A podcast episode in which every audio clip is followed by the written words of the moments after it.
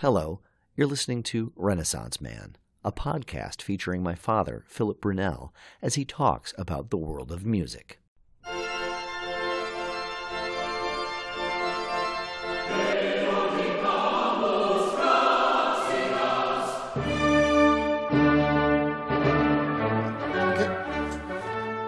the, the more pressing question is, um, you you just announced, you guys just revealed year fifty. Yep. The fiftieth year you're holding the program of Vocal Essence. Vocal Essence is fifty years old. You've been doing programming for almost as long as I've been alive. So I want to I want to start there. Um, and you're going to be 75 in a, in a couple of weeks here in, in July. So, if I do the math correctly, you were 25, and I'm I'm going back to I think episode one or episode two. You're 25. You were living in Robbinsdale in that apartment with Carolyn. No, you were were you married at 25? Uh, yeah, thank you. Yes. Okay, great. All right. Yeah. So, but and and and you had I was 24 when I started planning all of this, of course. but when and then so, 25 is when the actual first season began. right, but at were you 24 when you were hired at Plymouth Church? Yes. Okay. this, I was hired, but, you know, I didn't. Uh, Well, well, walk us back to that though. So it's this would have been what year? So 50 years ago, 66, right? 67. But but you were hired and in then 20 68. In 68, they. I was interviewed, and then it was in the spring of 69 that I I was still in Minnesota Orchestra at the time, Right. and then I playing piano. and percussion, Okay, and then I um, uh, and you weren't at Minnesota Opera at the time. nope, not That yet. that was still to come. Yep, Okay. hmm and so uh, then I um, uh, came, and during that summer is when I turned twenty five. But I was planning the the season of what would be at that beginning Plymouth Music Series, later to become Vocal Essence.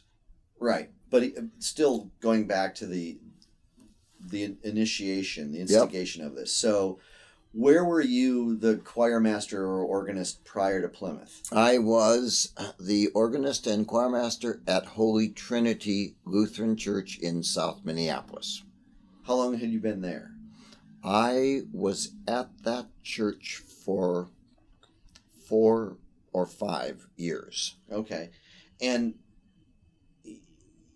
how? So you were you were probably, I'm guessing, somewhat satisfied with the job. I mean, four or five years is a decent amount of time. Uh, yes, I, it was. But of course, I had studied organ with Arthur Jennings uh, starting when I was 15 at Plymouth Church. So I knew this sanctuary at the church and the organ Mhm. from studying with him. Right. And so did he retire?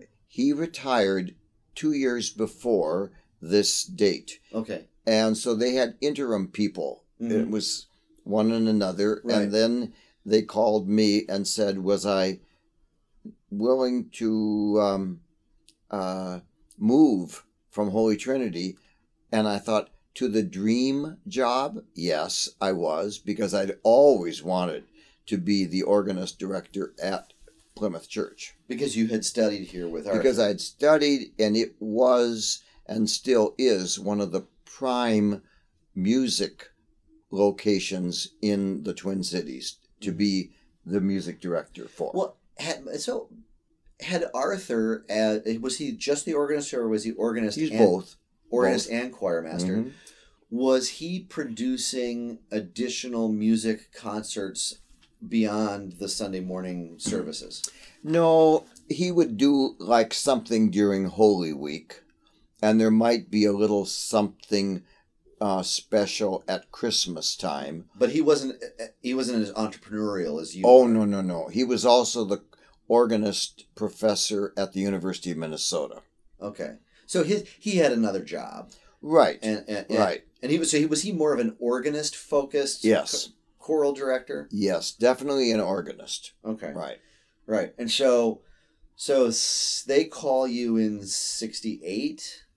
They called me in uh in the uh, probably it was in the winter of 69 um I could somewhere find the date but Yeah. I don't remember it but they called me and What, what's the if- what's the is there an audition process? Like how do you what what is that how does that happen? they had they had a committee about 10 people on this music committee Mhm. and asked me to come down and meet with them in uh, the conference room Yeah. and talk about my ideas for music at Plymouth Church. hmm And so I came down and gave them some ideas of what I thought uh, Sunday worship sh- would be like.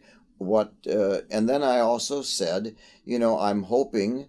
Uh, at that time, I was only talking about being the organist choir master. I wasn't talking about adding a music series. Yeah, yeah, yeah. And um, but then I spoke with the senior minister at the time, Howard Conn, Yeah. and said, you know, there does not exist in town a music series that really focuses on the choral music of past and present besides the 10 or 12 war horses brahms requiem handel's messiah etc and i would love to see plymouth begin something like that. Hmm and he gave approval and said we'll figure it out. And uh, so the very beginning was modest. It was two no, no, you you come to Plymouth, and, and when did you officially start playing? september 1 of 69 69. Okay, so September 1. And the Jennings had been your predecessor for how long had he been had, be, had he been in the chair? he had been here about 28 years That's a long time. hmm But but for organists and choir masters, typically, do they often sit in positions for a long time like that? i have no idea i just know that i'm the third organist here at plymouth since 1900 Oh, and you you've you've occupied most of the years. yes the, the first guy was here 40 years Oh yeah, Jennings was here 28, 29. Then there was this little interim time. Yeah. And then you got me. for fifty. Yeah. I feel pity for whoever tries to follow in your footsteps. so, but so you come in. You're 25. You had been married In 1965. 65. So, so you'd been married about four years. Uh, you had me. So I'm one, two. Christopher's on the way. Right. Um, and you're still in the Minnesota Orchestra. So you're still on Right. payroll, payroll Right. there, and you're you've got a church job. So now you got two incomes, Right. right? And and uh, and you were still living in in Robbinsdale, Right. um, and, and I'm, I'm trying to uh, think of, of of how you managed the day, right? So what were the the orchestra stuff? Were you rehearsing? How often were you rehearsing with the Well, the orchestra rehearsed from 10 to 1, Mhm. every know. day?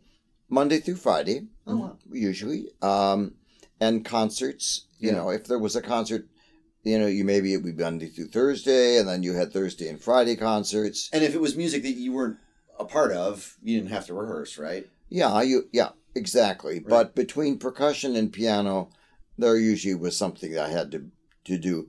And so when I took this job, I did tell um, Dr. Conn uh, that I would uh, that I was in the Minnesota Orchestra, so that I said I will give you a full time program, but I need to do it on my schedule Mm-hmm. because you know some people learn faster than others i didn't need as much time to learn a piece and i didn't need as much time to uh, to coordinate a schedule Right. perhaps somebody else did But but you come into this job here.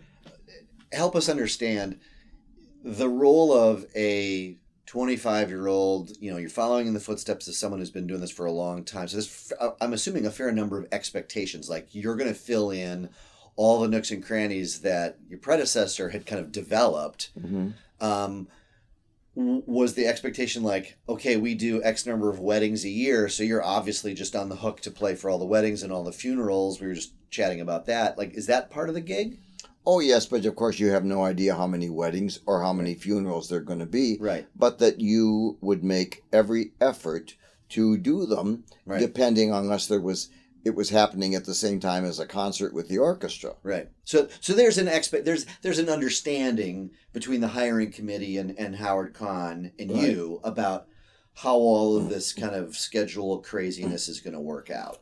And then also, I- you know, I told them um, this will not be a problem. I will do it um, because I have a lot of energy and I don't sleep a lot, and it can all get done. And I will be here at many different hours, making sure that everything is first rate.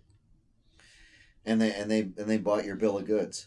They did, they did. But it, a lot of trust too, I'm assuming, right? Oh yeah, but I think the fact a that I had studied with Jennings, so there was some con- continuity there. They Right. knew that, Right. and the fact that I also had been a church musician since I was fifteen, Right. so I'd been doing that. You knew the routines. I knew, and I'd also was in the orchestra, which was a prestigious place to be employed. right. You know, so I think all of that kind of made a difference.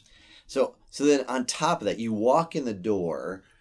How soon after kind of settling in, and you'd mentioned kind of kind of priming the idea, but how soon after walking in the door do you add to your sort of plate of activities? Because you're again, you're already doing the orchestra, so you're rehearsing five days a week and doing concerts, and now you're a church musician, right? So you got to rehearse this choir once a Mhm, week and right. do and do Sunday mornings, And coordinate the children's choirs right? and uh, Hire someone to run those. Oh yes, and you have your soloists at the at the church uh, that you are working with, Mhm. and um, I I really started here, though I wasn't paid until September. I came here in July, as I just to find out Right. what had they been rehearsing, what was the music. I needed to choose all the repertoire for the coming year, Right. so I needed to get that done. Uh, we put out a call for the choir um, during this interim had had gotten smaller, just people dropping out. Yeah. So I wanted to get it back to you know a decent size. How many? Well, I think when I when before I came, I think it was about twenty Mhm. and I you know I had it when I started that fall. I had it forty, Yeah. you know, and now it's you know fifty five. Yeah. So which is a great size for that loft, and uh, so that you know, and I only stayed that in the Minnesota Orchestra that first year Mhm. because after that uh, was when I then went with um, Minnesota Opera. Right. Right. Yeah, and we discussed that in a Right. in, a previous episode. But okay, you- you're still in the orchestra. You got the job. You come in. How soon after this this September walking in do you put the the process in place to launch what became Plymouth Music Series of Minnesota? I started it that summer before I got here because we had a we had to have a poster, we had to have a season, Right. and so the season the season was, going to launch when? well. I decided for the first season, in order to have enough in uh, enough um, projects to make a real season, Mhm. that I would have two organ recitals and two choral concerts in a season. Mhm. So it began with an organ recital that I did uh, in February, When was the organ recital? October. So the the very first concert is is an organ concert, right? Right. So that's kind of reestablishing for, for the local community, kind of like bona, bona fides and, Right. and, and whatever. But the sort of the first choral concert is this February 1970 Right. concert. And, and, and that's the one where Aaron Copland comes to town. So Right. at what point do you, how far in advance of February 1970 do you connect with Copland and how did you connect with him and how does he know you? Like talk about, talk about that. Well, I contacted him the previous summer, you know. Summer uh, of '69. Right. And How I did had. you write him an email? Or, um, Yeah, email, right. What am I saying? How, did you write him a letter? Or you call him or Well, first of all, I had met him once in passing because um, I met him in New York when I have to get my years figured out here. was this when you were When when I had a Rockefeller grant to study at the Met. okay? And so there was one day that we, uh, uh, my friend uh, Gary Karr, virtuoso string bass player, wanted to. Um, he was playing the Gunther Schuller string bass concerto with the New York Philharmonic, and it was the premiere. And he asked if I could come to the dress rehearsal and follow along in the score uh, so that somebody in the audience besides him on stage it, it could say how balance is, what's going on. I said, sure. So I got permission to be out of the Met that day, went to the rehearsal, sat in the audience, and a minute or so before it started, this voice coming down the aisle says, Who has a score? And I said, I raised my hand, I do. And then Leonard Bernstein sat down next to me, and I went, Oh, hello. And then the row behind me, this very quiet voice said, May I also share the score? And I said, Yes, Mr. Copland. And so he came and sat on the other side. And so they were there for the rehearsal with me. So so Gary Gary's playing a bass, the Gunther Schuller bass thing, and you're sitting, you're sandwiched in between Leonard Bernstein, and, Aaron, Copland. Right. And no photo taken. Sorry. I wish there'd been, but Yeah. it wasn't. So then, so I had met What did him- they think of? Uh, what did they think of Gary's performance? Um, Copland liked it and Bernstein didn't. I mean, no, he the performance they oh he's fantastic. The piece, Oh, Yeah, okay. yeah. Nice to meet you. Uh, so that's when you meet him. Oh, hello, nice young man. What were you, 23, 24 at the time? Something like- twenty four. 24. Okay. And then, so I, I'm just curious, in that sort of instance, in your mind, had you or had you been approached by Plymouth at that time? Yes, Okay. I had. So you you kind of you're in New York, but you know that you've got a, a gig at your dream job available to you back in Minneapolis. Are you kind of looking at Copland, going like, I wonder, like, is that is that when you first? no, No. not at all. It was when I came back and I'm starting to put the season together. And I thought, Copland, Yeah. I've met him. So you write him a letter. Yes, and I called him. Hmm. Uh, Was he living in New York at the time? He was. in- I lived in Peekskill, up Okay. up the Hudson. Yeah. And so I called him and said I wanted him to come and conduct a concert of his choral music. Mm-hmm. And he said, Young man, no one has ever asked me to do that. They've only asked me to do my orchestral music. And I said, Yes, I know. And he said, I love my choral music. Tell me the date. I'll cancel what I'm doing and come. And so we had I had a date in February that I you know and he could do it, so he came. And Minneapolis is so lovely in February. It's beautiful in February. yeah. It was cold, snowy, so he came. We had a wonderful time. Yeah. Um, and after the concert, uh, I remember that Grieg Aspness, who loved to record every Sunday morning, I did, sitting in the music library, and then obviously the concerts he was going to record. right. And he said afterward, or he said to me, you know, I don't know what you're doing after the concert, but if you want to stop over at our house, please do. We'd love to have you. And I said, oh, I don't, I don't know what's going to happen. Let's just wait. Yeah. And the concert was over, and uh, many people standing around, so a lot of conversation. And then I said to Aaron, "Oh, say this friend has invited us to come by his house over in South Minneapolis. Um, if you're interested, and oh, I would love to." So we showed up at Grieg Aspness, Grieg and Franz. Yeah. They totally did not expect us to come. They well, they were just sure we wouldn't. Yeah. And so he opens the door and it's Aaron Copland and he is like stunned. And so we came in and had a wonderful time with him. And and and this is the point where where where Fran asked and says it, it noted harpist, it, probably the house has got like twenty harps in it. Yeah, at least ten. Yeah, So, so for for Aaron to kind of like, oh, I see, right? Yeah. So he shows up, and, and I- I'm thinking about the logistics of it. So you you get an agreement, like, okay, the star of the show is going to show up. Um, uh, did he? How long was he in town for? oh, three four days, couple of rehearsals. Mm-hmm. Uh, we also on that program did his uh, string quartet, Mm-hmm. and um, so he and I did it with four of the string players in the Minnesota Orchestra, Right. and uh, they were thrilled to be able to play it and have it coached with the composer. Yeah. That was great. So we did that piece. We did a dress rehearsal of that of the instrumental things over at Edgar and Lillian Zelli's home, Yeah. and um, which was great. And yeah, it was. but The whole thing was wonderful. Did you do any PR around this? Did, with, Oh, with, sure, With we a had a local. We had, we did because we had a packed. The sanctuary was packed. yeah. Yep. And and do you, I, I'm curious. Do you, do you just call the newspaper, or do you? How, does that work?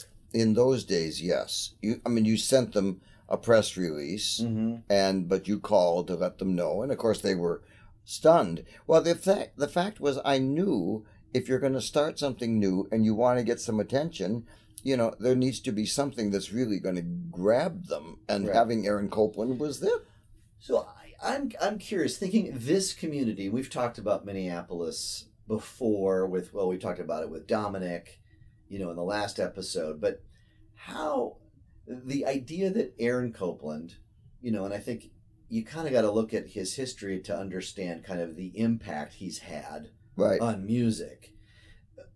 From a stature standpoint, that he's coming to Minneapolis, how was that received? I mean, had he been to Minneapolis before?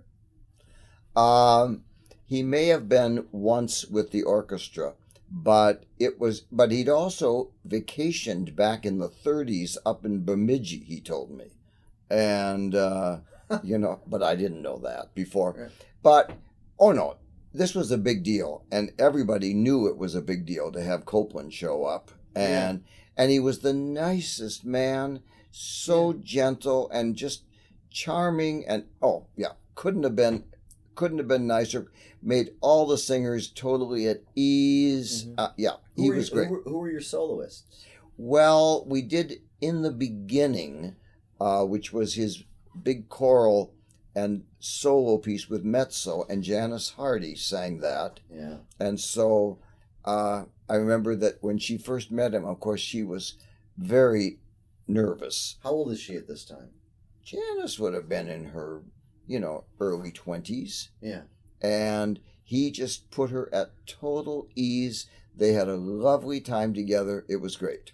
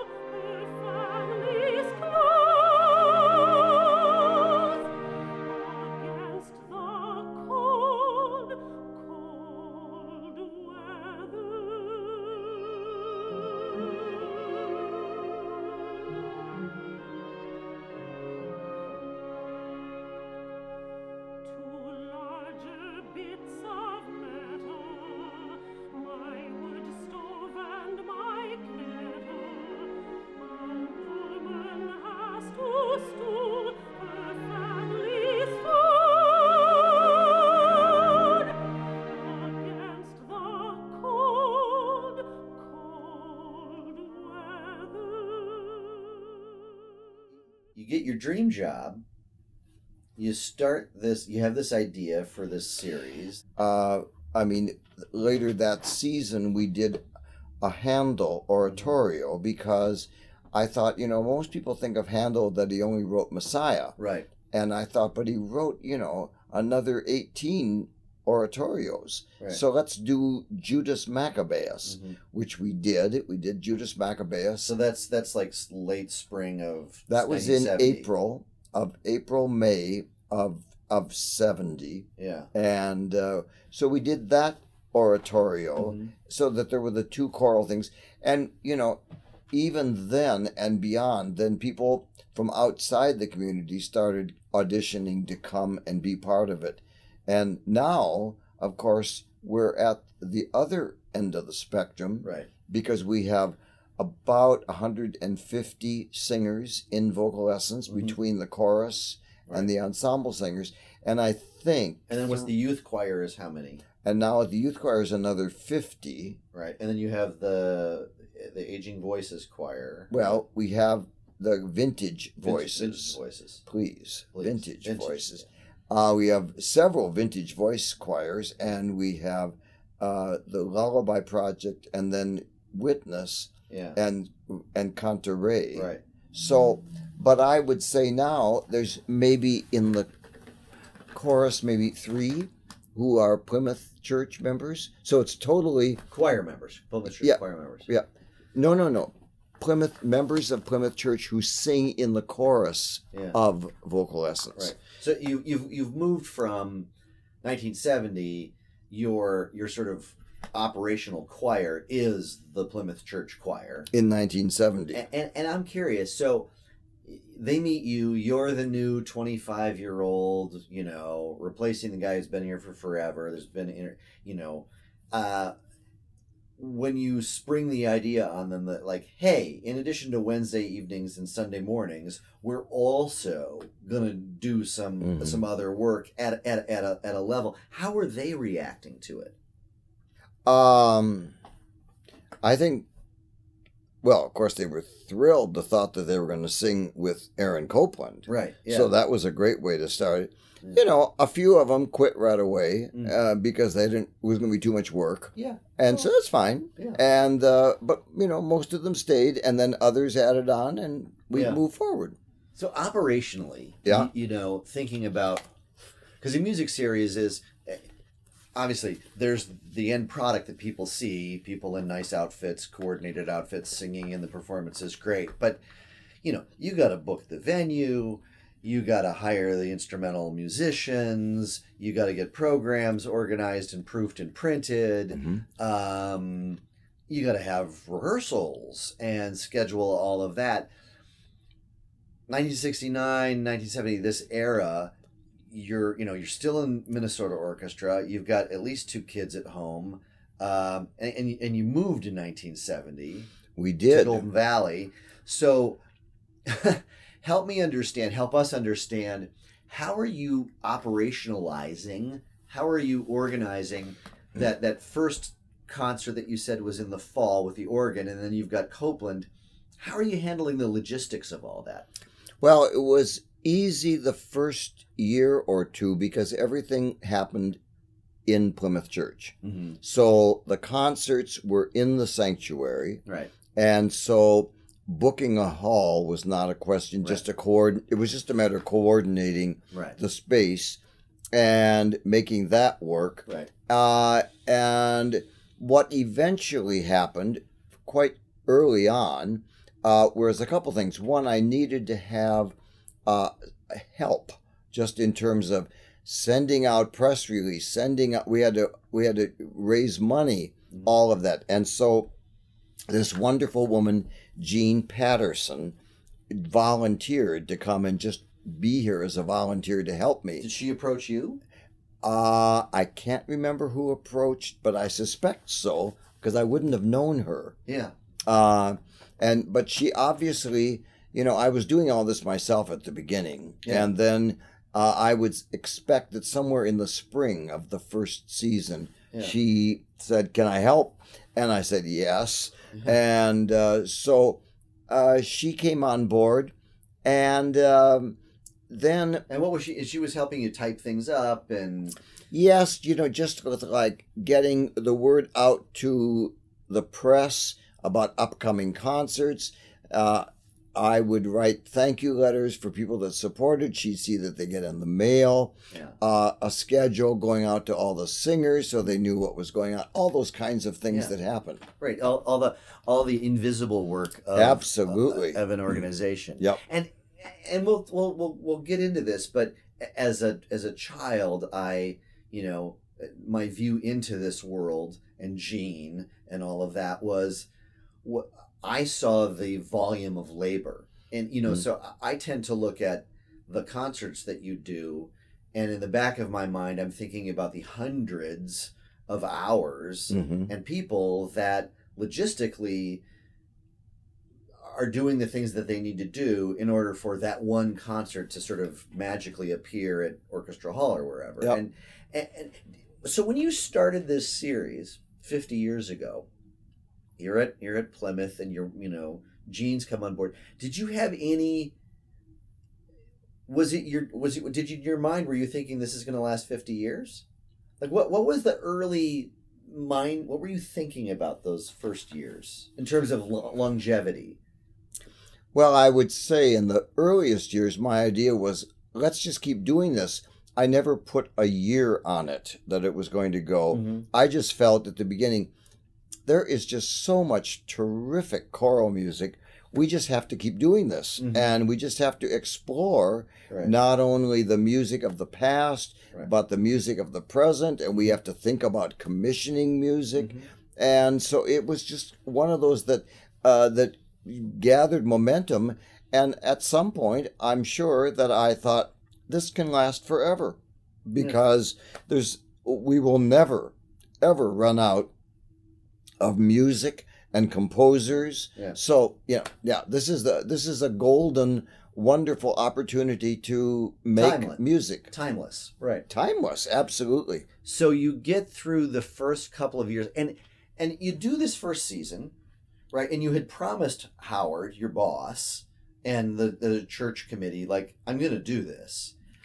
After that first season settles, and you're into that that that summer, you've been you've been church organist, you've gone through Christmas and Easter, blah blah blah, weddings and funerals. How what was their reaction to? Did you guys have a conversation about like what was that first year like? Everybody everybody on the same page here? Are we doing good? Well, they were so thrilled that so many people came into the sanctuary for these concerts. Are you kidding? They were delighted that Yeah. That you had a packed house Mm. to hear this music, and they, you know, they were thrilled. And, s- and it see- got people talking about Plymouth Church because one of the things I remember Howard Conn when I interviewed for the job after I had met this committee, then I had to meet Howard. yeah. So I went. So Howard asked me to come to lunch at the Minneapolis Club. I had never been in the Minneapolis Club on the third floor. Thank you very much. So I went up there. Yeah, not just the normal lunchroom, the third Oh, floor third lunchroom. was a very special place to be in. So I went up there, and I can still remember Howard. I said to Howard, "What?" Because Plymouth Choir and the whole thing, Jennings had gotten really kind of elderly, hmm uh, and it wasn't that he was that old. It's just that he kind of just was getting tired, and things weren't as exuberant. Yeah. And Plymouth had always been this very important church for preaching and music, and it had kind of faded. Mm. And he, uh, Howard said to me, or I said to Howard, What do you want from me? Yeah. And he said, I want Plymouth Church back on the musical map where it used to be. And I said, Well, I can do that.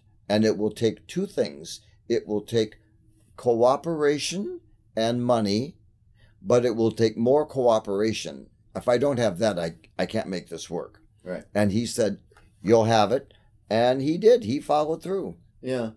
So, to what degree, you know, in in those first couple of years, you know, it's it was called the Plymouth Music Series, Right. You know, now called VocalEssence. But what role, if any, did the church have in the series? Where is Well- there a, a, separation of, of powers there? Well, not really in the beginning because it was kind in the beginning it was really an outreach, a musical outreach of the church. Yeah. And so, you know, they would help with uh like uh printing programs hmm uh and you know in those things cuz we didn't have our own letterhead, we had Right. nothing. We, it was just, you know, Yeah. and we got that, but it was still really thought of as an outreach of Plymouth Church and it but I knew as we moved along that it couldn't stay that way. And then what happened early on was that VocalEssence, then Plymouth Music Series rehearsals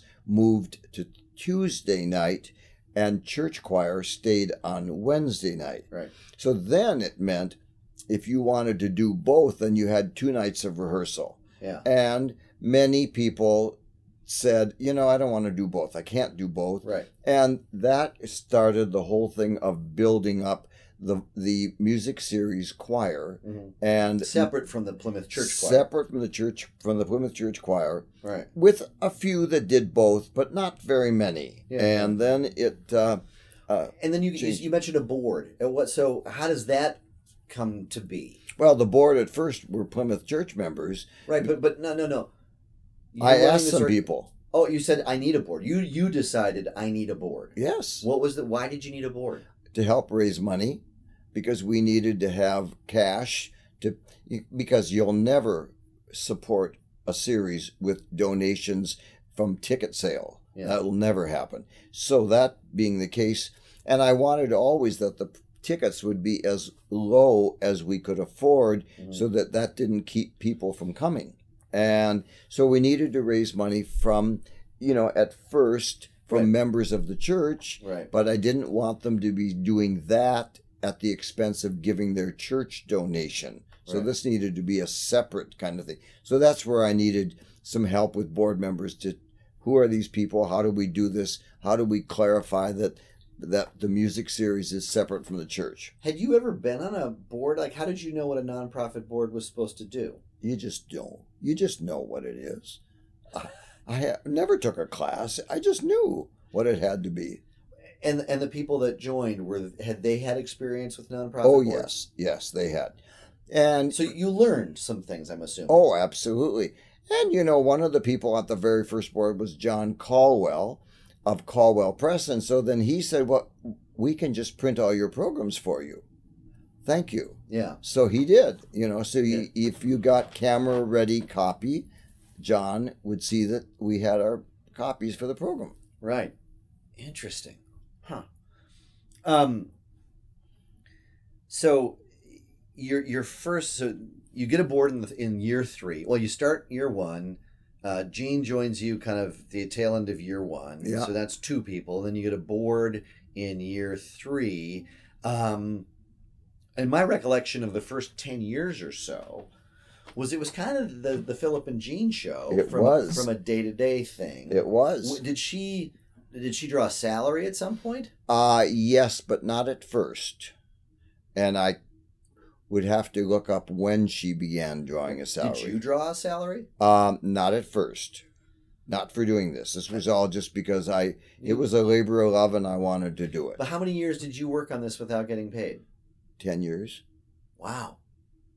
So you put ten years of labor into this thing, and and concerts and all the rehearsals, and you're not you didn't get paid a dime. Yeah. But I wanted to do it. I mean, I was paid from the church, Right. So it was okay. And you were Yeah. and at the time then you moved over to the Minnesota Opera, so you're getting paid there, and yeah, yeah, such as it it is. was well, Minnesota Opera in those days, which was Center Opera, So- was a fledgling organization. Yeah. It was a wonderful organization, Yeah. but it was a fledgling operation. yeah, yeah. And were you do were you were you doing freelance jobs out there? Did you you know do Oh, I'm, I yes, I did some. Uh huh. Okay. So the so that I'm thinking about like the first decade, you know, it's it's birthed in 69. Um you do the first couple of series uh, years, the board gets established. How long did how many board members did you have in the first Oh, I think we had six or seven. six or, and and how long did most of them kind of stay? Uh, well, we didn't have term limits back Oh. then. We just did it. Did they just stay for a long time then? the Mhm, first- Some yeah. did. Yeah. And then we started term limits maybe about, oh, after about 20 years. hmm And then, and then we said we, we needed to be able to have uh, fresh blood Yeah. and all that. So we made three year terms. You could re up for a second term, but then you had to go off before you could return. There had to be a year Yeah. hiatus or longer. Yeah, yeah, yeah. Now, so it's you and Jean, and I and I remember, you know, we would have, uh, you know, kind of uh, moments where, hey, kids, you know, either around the dining room table or here at Plymouth. Now we're stuffing programs, Oh, sure. or we were, you know, sorting music. Mm-hmm. Um, when did you um, add a third staff person?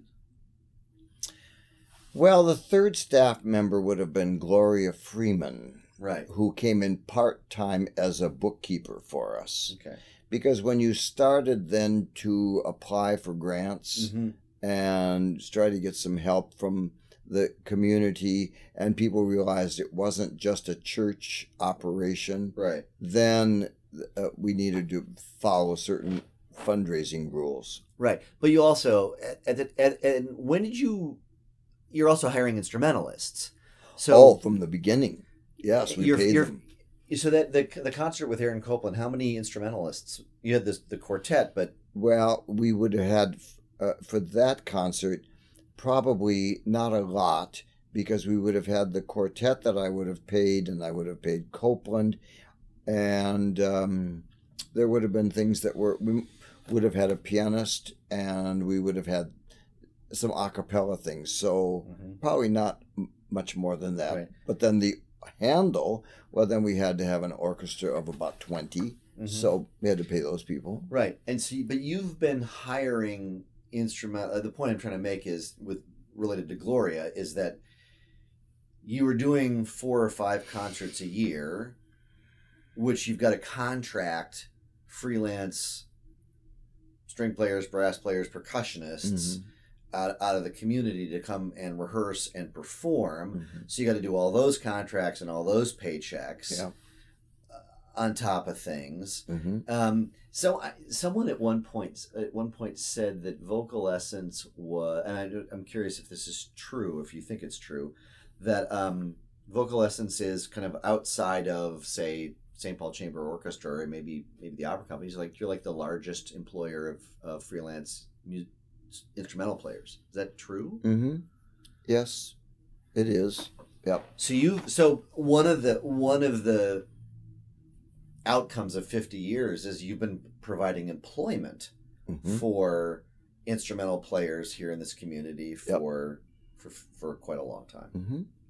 And then I, you know, I realized I needed to then have an orchestra contractor because Right. it just took too much time to get all that done. Things were going. Who's going to yeah, call them all and right Yeah. and make all that work? So Yeah. yeah. So that's a, that's another facet of. I'm, I'm curious. Year one, uh, it's enough to get Copland and get the things and call your friends and throw an event and hey, it's a success. In the back of your mind, do you have any idea that hey, we're going to be needing to have someone deal with you know musician contracts and raising money and No, because I did it all for the first number of years. Yeah. So you, you were just doing it. Con- were, what, here's, my, I guess, my question: Were you thinking concert by concert, or were you? Did you have kind of an arc in mind for the year? Season by season. Okay. Oh, absolutely. So No. how far in advance in those early years were you thinking about subsequent years? Oh, at least two. Well, I mean, at the time I started, I was thinking about, okay, here we're starting that second. About what is the third going to be? Because so you're saying in '69 you're doing this organ concert, and then Copland comes around. Yeah. You were already thinking about year two and year three. oh, I had to be, yeah, because I wanted this to be a creative venture Mm-hmm. that was going to really make a difference in the community and provide the community with choral music they would otherwise never have heard. So I got to think through, okay, what would be appropriate to do now? What's the right piece? What can we, Mm-hmm. you know? But I, I'm also I, I got to think that that helps you sell the vision, right? If if Sure. board members are coming on, they're going to say, "Well, where does this where is this going?" Right. You know, because it, it, it could be natural to think, well, every year we bring in some famous composer, and that's kind of what we do, or you Mhm. know, Right. and Philip does an organ concert, right? So there, you got to help them go, no, it's it's more than that. It you got to kind of help them see the the vision. hmm Is now contrast that with today. Fifty years into the obviously the first couple of years, you're the person going like, hey, let's perform this piece or that piece hmm how much is that evolved now in terms of other people kind of bringing in hey um ideas for collaborations or composers and things like that? Well, I'm always interested to have I, ideas thrown to me. I Mm-hmm. still am creating what is going to be the season that Right. we're going to do.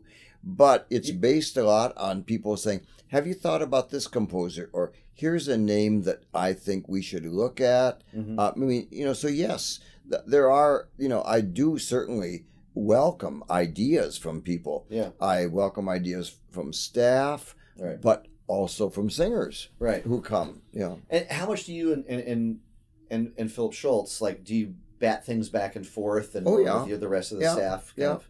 but I present like, okay, here's a season coming up. Mhm. Uh, let's look at that and see how would we want to refine it. For instance, if I said we were going to do concert A, and he says, "Oh, let's find a way that the new youth choir, SOTA, could be part of it." Oh, okay. Well, let me look and think about how that might work. Right. You know, so there'll be those kinds of things could happen. Right.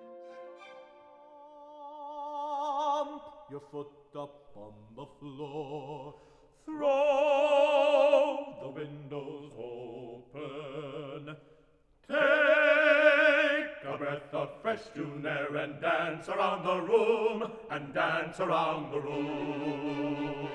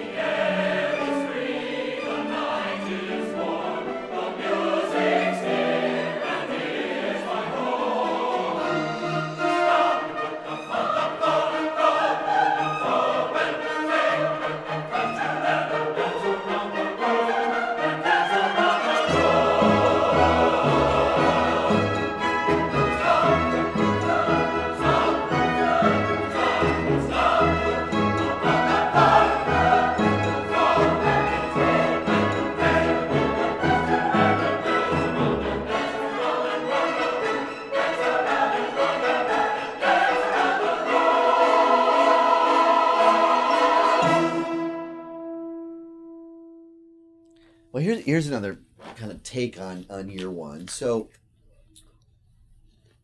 what did your friends think? You you you you take the job, and then because obviously you you kind of. I, I do, you know. You ask your friends like, "Hey, what do you think about this?" And you got Carolyn, and you're you're newly married, and what do they think? Uh, what is what's Carolyn telling you about? Because it's obviously requiring you to be a, away from home. You got to rehearse and do and, and do other work how's she reacting it to it? How are your friends reacting to this idea of of a series? Well, I remember I involved them in the series. I mean, some of the Minnesota orchestra players Mm-hmm. were very much they were they were very excited about the fact that there was this new way of having um, choral music being presented outside of because at that point you know the colleges they might do a concert or the orchestra might have something but that was it. Mm-hmm. so they loved it. I mean tom stacy and um, dick roberts and philip kolker they were all players in the orchestra very good players. And so i loved having them. I mean um, because dick roberts was my concert master Yeah. when, and he was great and of course then i had tom stacy as principal oboe Yeah. and phil kolker as principal bassoon Oh, Right. it was yeah and so they they would just help me here's who we should hire Mhm. here's who- you know here's who would really understand and Mm-hmm. be excited by this kind of thing and carolyn you know was always very supportive and saw that this was a new kind of venture Mhm. happening and and it was very exciting You kind of went from zero to a hundred in year one, but i knew your- i needed to if i was going to get the attention of people and get the interest and excitement of uh, Mhm. the audience and the singers T- talk a little bit about the audience side of it. So you, you mentioned the orchestral players are saying like no one else is doing this kind of music. right What were how were people reacting to you about? Hey, we just put this out in front of you. you how are audiences reacting to the that first year or two? They were very enthusiastic. We had great audiences. Um, I learned some lessons. I learned, for instance, as we were doing uh, Handel oratorios, and of course, my goal was well, you do every last note, every repeat of every aria. Handel wrote them, obviously. Yeah, right. And then you found that people really didn't care to go to a three hour oratorio. Mhm. That maybe, how about two hours? How Right. about some cuts? Well, you know, and then you then you start to realize that hey, Handel made cuts. He didn't do it all. You Right. know, so you know, I learned okay, I can cut this back. We don't have to make the concerts that long. Mhm. Um, and um, we, you know, found ways that we also could, you know, keep within a budget. I've always kept within a budget, so Mhm. we never were, you know, uh, Losing money. we were never losing money, and I was always paying people for what they did. I was never like, oh, I'm so sorry, I don't have any money. I guess we'll forget that this time. No way. You didn't pay yourself. No, but that's okay. That Yeah. happened then, you know. Uh, yeah, I'm curious. Just following up on the audience side of things. Um, are people writing you letters or seeking you out afterwards? Like, what are the mechanisms of, of audience feedback that that you recall?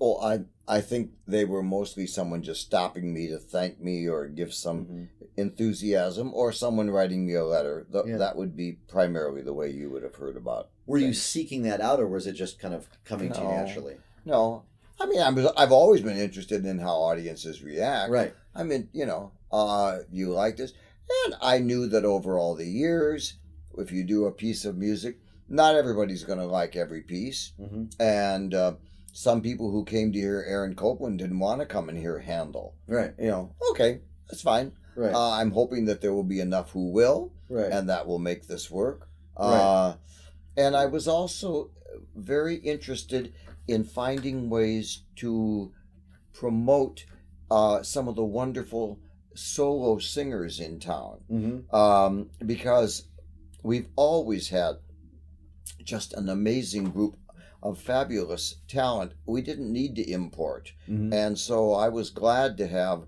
the opportunity to showcase this local talent in the concerts. Certainly in the Handel works. Oh, it was great. I mean, a number of, of singers were featured in various roles that I thought were fitting for them. Right. And uh, they oftentimes, this was not, this was one of the few places they could get work outside of maybe the church choir they sang with or Right. their teaching or whatever Right. they're doing. So, the the first decade, and then all of a sudden there's another decade, and a third decade, and, and a fourth decade. Any any highlights in, in that that span of time, or maybe maybe the how do you feel about that? How did you feel after you got a decade in under your belt, and then you've got more of a full time staff and Well, I love. I mean, I'm. I've been excited about every season we've done. Yeah, It's never been like, oh, I have to do another concert. Mhm. If that was the case with me, I wouldn't be doing this. yeah, I love the choice of music and the fact, oh, this is exciting that we can do it. Mhm. Things that have changed, certainly the whole, whole idea of commissioning music. Mhm. We've now commissioned, you know, like a hundred and well, no, more than two hundred pieces of music. Yeah. We've premiered all kinds. When kinds was your stuff. first commission? Dominick Argento. It was a piece called Jonah and the Whale. Mm. And we commissioned I commissioned him because he had been my my professor at the university. Right. I admired him. I loved his music and I wanted him to write a choral piece for the Plymouth Music Series. hundreds of commissions now. We'll do a separate episode about that process and, Mhm. and, and how all of that works. Um, what else kind of stands out for you in the decades of producing all this? I mean, you you then created the the witness uh, kind of uh, column of, of of events related, but kind of their own thing, and Cantaré and Well, I think the fact, yes, the fact that we really were able to highlight and celebrate African American music and continue to do that, the fact that we were able to highlight Mexican composers and bring them here for uh, work that where they did in the schools, uh, writing music for the kids, and then hearing concerts of their music. had you I, I- I guess my question is year one year two had you had a sense that things could expand into that into those kinds of realms No, not in those realms. In those early years, there was just so much choral music already extant. I just wanted to keep singing music Right. that was out there. mm-hmm. You know, when we did things like Elgar, The Dream of Gerontius, the piece had never been performed in the Twin Cities with orchestra. Yeah. And when we uh, did Mendelssohn's Oratorio St. Paul, it it hadn't been heard with orchestra for years, if ever. And Right. so I was just wanting to really uh, focus on some of the great choral music of the past. right all right so that brings us to the present year Yep. 50 Yep. walk us through uh, what in your mind you know so if we understand you correctly you were thinking about year 50 three years ago two years ago you started Yep, I was. it. so so i'm curious about with each concert when did you first kind of go oh that's definitely got to be a year 50 thing and not a year 49 or a year 51 so Yeah. like how did you get that and, and what are you hoping is gonna what what's your goal with each piece Well, what I think first and foremost makes uh, year 50 unique is that in addition to the concerts we're doing, we've expanded so much in terms of the community. mm-hmm. And so, one of the things we're doing, which no other choir in this country, no other organization, I should say, is doing, is to have a free series of concerts for little kids. Mm. So, if you're up to age 17, you can get in free. We're going to do a series of three concerts that are um, uh, things that would be especially appropriate for kids. Because I don't want kids to grow up and not know about choral music. Yeah. But the music that might be in a regular concert is not going to be what a five year old kid is going to be excited about. right Um, unless the name is Philip. Then they are. But, you know, right. You you are rare among children. So, anyway, so, you know, we're going to do some unique kinds of things. We're also wanting, now that we have this youth choir, SOTA, we want to promote that event and give them, and we want to find ways that some of these pro- projects, like Witness, like uh, Cantaré, uh, how can they work together in some ways? How can we evolve? But in addition to all that, then as far as the concert season, Mhm. we're going to start off with a big retrospective Mhm. uh, in October and focus on some of the really great moments Mhm. that we had in the past that we don't want to forget about. Right. So we want to do a part of Benjamin Britten's Paul Bunyan. Right. And we want to do a little rem- reminder of John Philip Sousa's El Capitan. Right. We're going to do a little bit of Argento, a little bit of Stephen Paulus. Uh, uh, certainly, we're going to do In the Beginning by Copland. Yeah. So, you know, so it's going to be a wonderful kind of uh, uh, thing with some surprises that will happen at the concert, And, too. and that's in October. That's our first one, but then right later October is when we combine with the St. Olaf College Choir, and that choir, uh, we've done this about every four years, and we were we're going to do at the St. Paul Cathedral the uh, beautiful Mass in G minor of Vaughan Williams, which was written for a cathedral space, which will be great. But before that, the St. Olaf Choir is going to sing a group of pieces. The ensemble singers are going to do a group, and then we'll combine adding the chorus and do this big thing. When Then we was do- when was that last performed in the Twin Cities?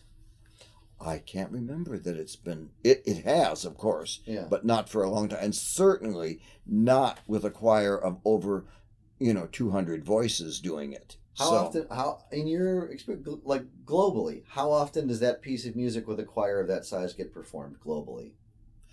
Uh, certainly, it gets performed in England. I'm sure some choir does it every year or two. Yeah. Outside England, not so much. And yet, it's just one of the great works. It's another example of something I've just said. Okay, we've never done it. It's 50 years. We got to do Mass of Vaughan Williams, the Mass in G minor. Uh, Welcome Christmas is unique this year Mhm. because we've commissioned a piece by Nico Muhly, who is one of the young, amazing composers. Uh, and he's doing a Christmas piece, about 20 minutes. Um, Nico, uh, so that you see where he fits into the scope of things, in November of this year, he has his new opera premiered at the Metropolitan Opera. Hmm. So this is Well, a you used to be there, so but no, yeah. but this is a person of stature. Yeah, yeah, yeah. And I decided that to make it even more exciting for us and him, I engaged the Los Angeles Master Chorale Mhm. and Trinity Wall Street to also be part of the commission. So the piece will be heard in Los Angeles by them, in New York by them, but first of all here by us. Yeah. Then we're going to do Witness, which is this year focusing on the role that a number of amazing women have played, African American women, and we're calling it Yet They Persist. Yeah. That'll And- be great. Then we're doing Candide. Yeah, talk to me about why why Candide? Well, for it- many, it's, it's such a fascinating idea, you know. Well, it has to do with the fact that about 30 years ago, I thought, well, it was at the time the Metropolitan Opera stopped touring in hmm. Minnesota. And I thought, but there's a number of operas and a number of operettas and musicals that have a substantial chorus part. Mm-hmm. That was that was key. Mhm. And if it had a substantial chorus part, why don't we do one? And Vern Sutton was very helpful in those early years of telling me how we could do a semi-staged version. Right. We didn't have to have costumes. We didn't have to have sets. Right. We could do this. And so we did, you know, sh- we did pieces by Irving Berlin. Right. We did Kurt Weill. Right. But we also did operas. We did Rossini. Mhm. We did Mozart. Yeah. Um, and so we've just continued this. And so the Bernstein becomes part of that whole legacy of looking at works for the stage. And Candide, uh, but if did, I did was. he recall sitting next to you? Yeah, right. So I um, I wanted, if we did this, that I would collaborate with Peter Rothstein Mhm. from Theater Latté Da. Yeah. I just thought he's the right guy with the right idea of how to put this on the stage, Mm-hmm. and and then again, all local cast because we've got great performers in the Twin Cities to do this Yeah. and then it's got a huge choir part. So our whole chorus gets to sing, which will also be a lot of fun for them, Yeah. That Candide's just still relevant today. very much. You know. And then we're going to do in the end of April. We've never performed at the Palace Theater.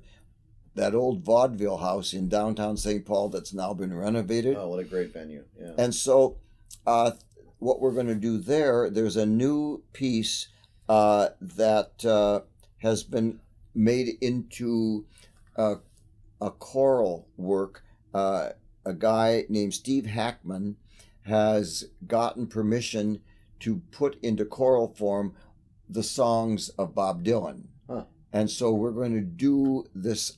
It's about an hour of Bob Dylan's Yeah. music for a trio, instrumental trio, and chorus. yeah. So that will be the final season. So again, it's you know we're it's valid choral music. Some of it old and traditional, and some of it you know of today. Right. Interesting. That's and and uh, and to contrast that with you know year one, you had uh, Copland, and a few other Copland things. and the Copland stuff was new then, and Handel. you you had said earlier, you know, the goal is a, a timeless, you know, existence that um, the, the there isn't an end of the series, Nope. right? That it's just going to continue, um, a- and and you had also mentioned kind of thinking about, you know, in your mind, you're percolating subs, you know, following seasons Yep.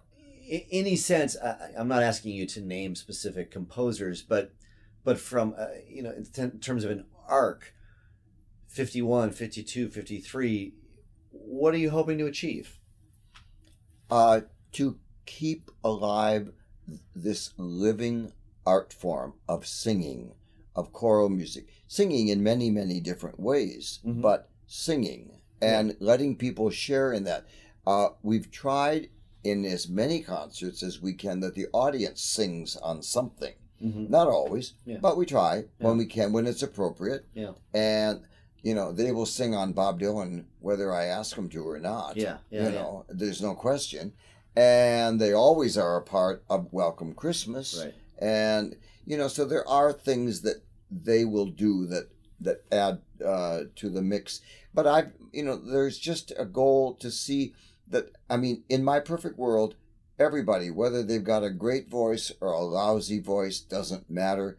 Everybody could join in singing at something. I'm i feel it's so heartening to know that even i am included in Yes, you are. yeah. So what kind of a last thought. One of the things that that, that VocalEssence has done is travel. You know you've recorded in in england and and um does VocalEssence in the future uh, do you see the organization traveling uh, outside of minnesota and kind of expanding i- i- in a geographic way uh, the impact of of this vision of everybody singing Well, a couple of things. In late August this year, the ensemble singers are invited to Mexico City. mm-hmm. So we are going to go there and do a concert of American music and also uh, participate with another 30 Mexican singers in performances of Beethoven's Ninth Symphony. right Uh, hopefully, we will go back there next year. They're talking about bringing us in October of 19. mm-hmm. And uh, I, in my perfect world, the Cantaré program, the Mexican program, would happen in all 50 states. That there would be someone interested in promoting Mexican choral music, because the way that we're going to in, achieve understanding with each other is going to be one of the prime ways is going to be through music Mm-hmm. and for people to know Mexican culture eh, is going to be to know what Mexican music is, and you can do this with all these wonderful composers that we have brought from Mexico. yeah And so that would happen. My probably my great goal would be to be able to hope that at the beginning of the first session of the US Congress Mhm. every year, it would begin with every member of Congress there singing. At the very least, sing the national anthem, right? Uh, I'm I'm thinking of something like America the Beautiful, yeah. where they all stand and sing together because singing together brings people together. There is no question about it. So, if I could make that happen, it'd be great.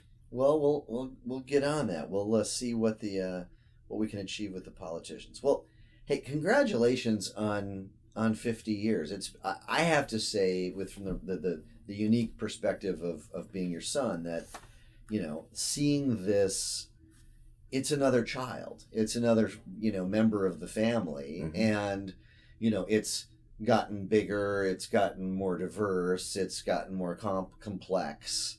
Um, but it, it's this entity now that you know how many are you how many people are employed full time by VocalEssence Well, we have a we have a staff of 10 Mhm. and which most choral organizations have a staff of one or two, is it full time staff of 10 right? Plus, then you have the paid ensemble singers, Right. And you have that's thirty-two, uh, and our accompanist, and then depending on what each concert needs, I mean, yeah, it's a lot of uh, of people who. Plus, of course, the volunteers who are in the chorus, who are in the schools. Right. Yeah, it's huge.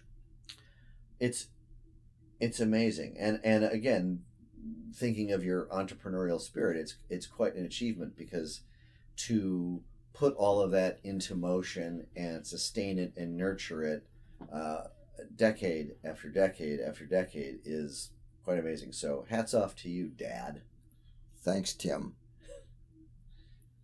Well, that's it. Uh, this episode, I think we're gonna we're gonna do a few more episodes to come, of course, because we have to. Uh, Do the improv ones. yeah, we're gonna do improvisation at the piano, and hopefully with Vern Sutton. Yeah, I have to get him into this. Yeah, and then we're gonna do an improvisation discussion at the organ. Yeah. And talk, but we're gonna. I want to bring in a camera crew for that because you think you need to see it okay. to believe it. But then we have other topics, so don't. Oh, yeah. We've we've got a long list of other things that we're going to talk about. I'm with aware. the world of music and Philip I'm aware of that. All right. What do you got going on the rest of uh, the rest of today? And you got church tomorrow. What else is happening? I got to practice. Uh, now what's going to happen? I'm trying to get a few more things done about this Mexican tour, which has to go out. Some woman called me and wants information about the It promises